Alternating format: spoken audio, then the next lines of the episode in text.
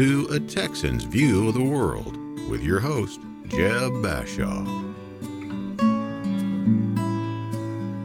Howdy, my name is Jeb Bashaw, and this is my podcast, A Texan's View of the World. Today's discussion is going to be a little difficult for me because I'm going to talk about a friend who passed away last Thursday. His loss is clearly immeasurable to his family, to his friends, and to me and my wife especially. So the topic is about death, but it was brought home to me by this most recent loss. First, a little humor. I read the obituaries every single day.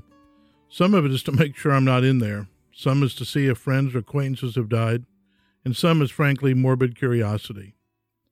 If you read the obituaries regularly, you know there are lots of ways to die. You can pass away. You can, quote, go to be with your Lord, Savior, Jesus Christ. You can expire. You can cross the great divide. And, of course, you can always just plain die. I've written a few obituaries in my life, and none of them are much fun to write. How can you possibly describe the person's life in a few paragraphs? Moreover, how do you decide what's really important? Obviously, where and when they were born and died is important. If they were married, and how many times? Kids, stepkids, bonus kids, where they went to school, what they did. All of these things are important. One of my main beefs is predeceased by. Well, I think it's important if they lost a loved one too early. I'm not sure that a 96-year-old person needs to mention that they were predeceased by their parents. I mean, the oldest person in the world is Kane Tanaka, who's 117, so it's safe to assume someone who was 100 years old probably was predeceased by their parents. My personal favorite is, they died peacefully surrounded by their family and friends. Well, that's always amused me and kind of irritated me. My thought is this, if I'm laying there dying, instead of peaceful, I want to be screaming, hey, I'm dying here, can someone do something? Then, of course, in the obituary, you get their vocation and their avocation, where they worked, what they did, what clubs they belonged to, where they traveled. There's usually a mention of their dog or cat. In short, I recommend writing your own obituary right now. That way your family doesn't have to fool with it. And if anyone's feelings get hurt, it's the dead person's fault, not a lingering, long, drawn-out issue between siblings, cousins, etc. And I'd update it regularly. That's because some things change constantly. When I was in first grade, I had a best friend, and in second grade, and so on. By the time you're in your 50s and 60s, you don't have best friends. You have a small group of friends. Usually the wives are friends with the wives, and the husbands are friends with the husbands. It's why I've always said as life moves forward, you go from best friends to high school mates, to fraternity brothers, to work friends, and all of them don't know it, but they're actually auditioning to be a future pallbearer. I always thought if I could just have 6 good friends who would stand by me and my family at the end, that would be good enough for me. My friend that died last week is one of those 6 men in my life. But why is death such a mystery? After all these years, we have all suffered a loss, and there seems to be a patois or a common refrain. Something like, or my favorite one is when you say to someone, did you hear old Joe died last week? And the person quickly responds, oh my God, I just saw him 2 weeks ago, as though that had something to do with his living or dying. Or is it a blanket denial that the person had anything to do with it, as in, well, he was alive when I last saw him? My other favorite thing is how we assign values, our human values and human time to the loss. If they are young, we say, boy, he was so young, taken too early. If they are older, in their 80s or 90s, we say, oh, they lived a full life. Another one is, I was surprised she was the least expected one to die, as though we all maintain a constant list of expected and unexpected deaths among our friends and family. And those people miraculously move up and down on this master list we maintain in our hearts and minds based on our own personal merit system.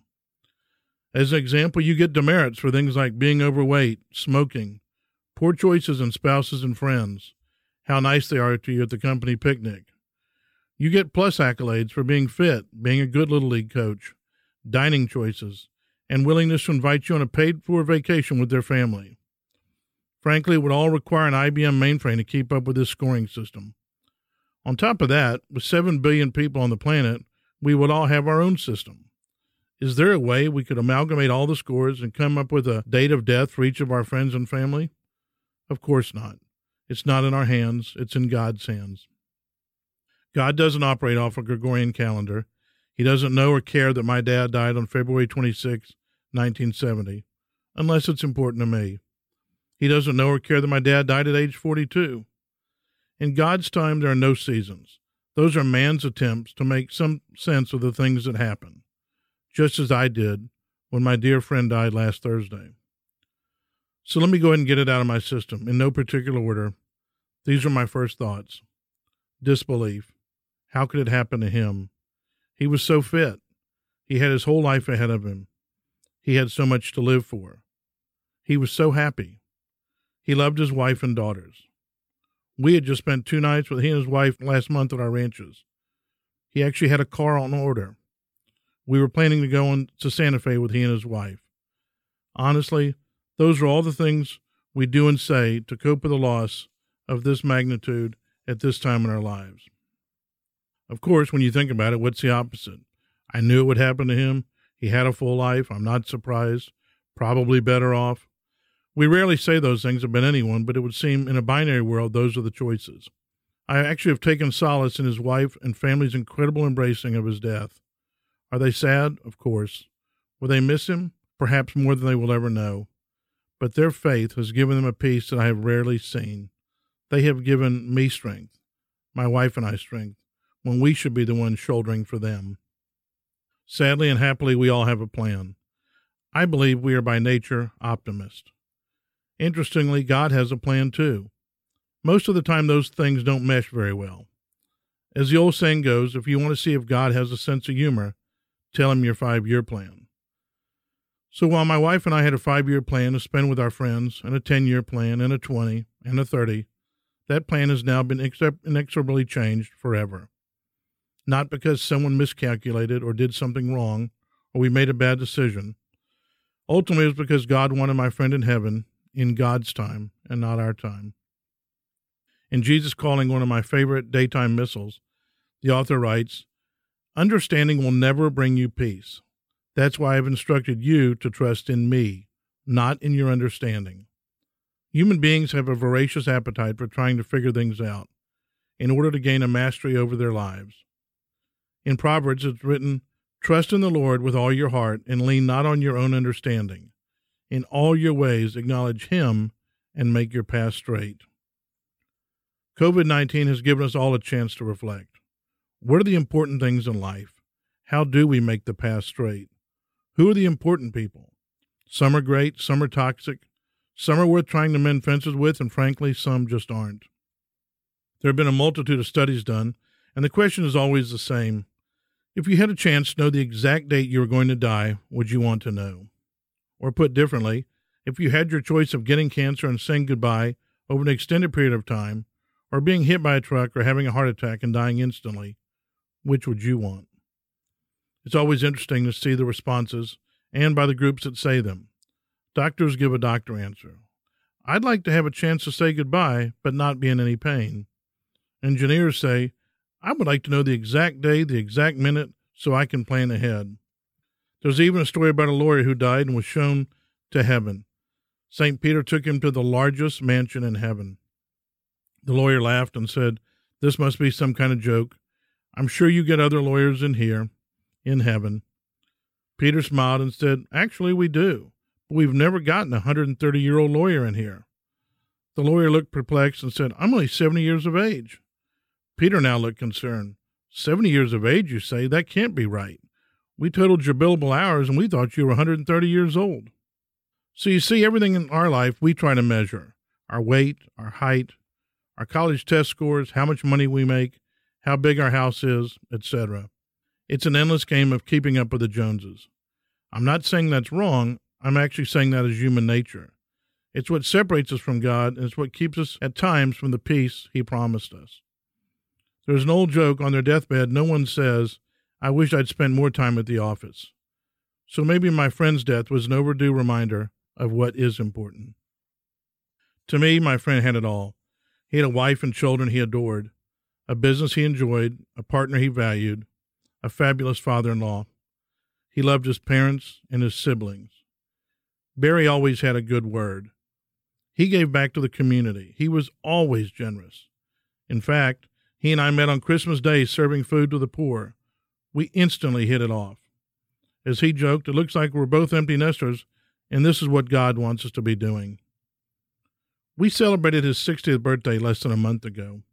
After the crowd had died down, we decided to go for a late-night swim, much to the laughter and humor of our wives and his children. So we sat there in the pool well after closing time. He said, "You know, I didn't really want to have a big party. I just wanted the most important people in my life to be here." I tear up as I wrote this because I was so honored to be one of those people. And although our friendship was relatively short in my eyes, we had created a bond and a very special friendship. He had many, many friends along the way, and I was delighted to be one of them. So this thing we call life offers no guarantees. The older we get, the larger the expiration label on the bottle of our life looks. There's no overtime. When we lose a mom or dad or a friend or a spouse, it's final until we meet again. I've had great losses in my life. My dad died at an early age, my cousin at age 19, another dear friend at age 50, my first wife, my mom, and a dear Jesuit priest who helped raise me. And I'm not being maudlin or hanging crepe, as my mother would say. I'm just thoughtfully appreciative of all the people that have come into my life to try to make me a better person through their kindness and generosity of spirit and love. For years, I've thought about the sadness of the funeral procession, how everyone quietly comes into the sanctuary. It's supposed to be a celebration of life, but it seems anything but that. I remember when my dad died. In fact, I wrote a poem about it, and it goes like this. One thing I've learned in life, the first row is not where you want to be. As we gathered that day to bury my dad, it all became apparent to me. Since Dad had been gone, it had been 35 years, we gathered again to say goodbye. Dark glasses couldn't cover the tears. This time it was my mom who had gone. As I made my way to the front of the church, that old feeling came over me. The first row of the church is not where you always want to be. I'm guessing this will be my last time there. Sitting in the front row is not where you want to be. I just hope when my time comes, there will be someone sitting there for me.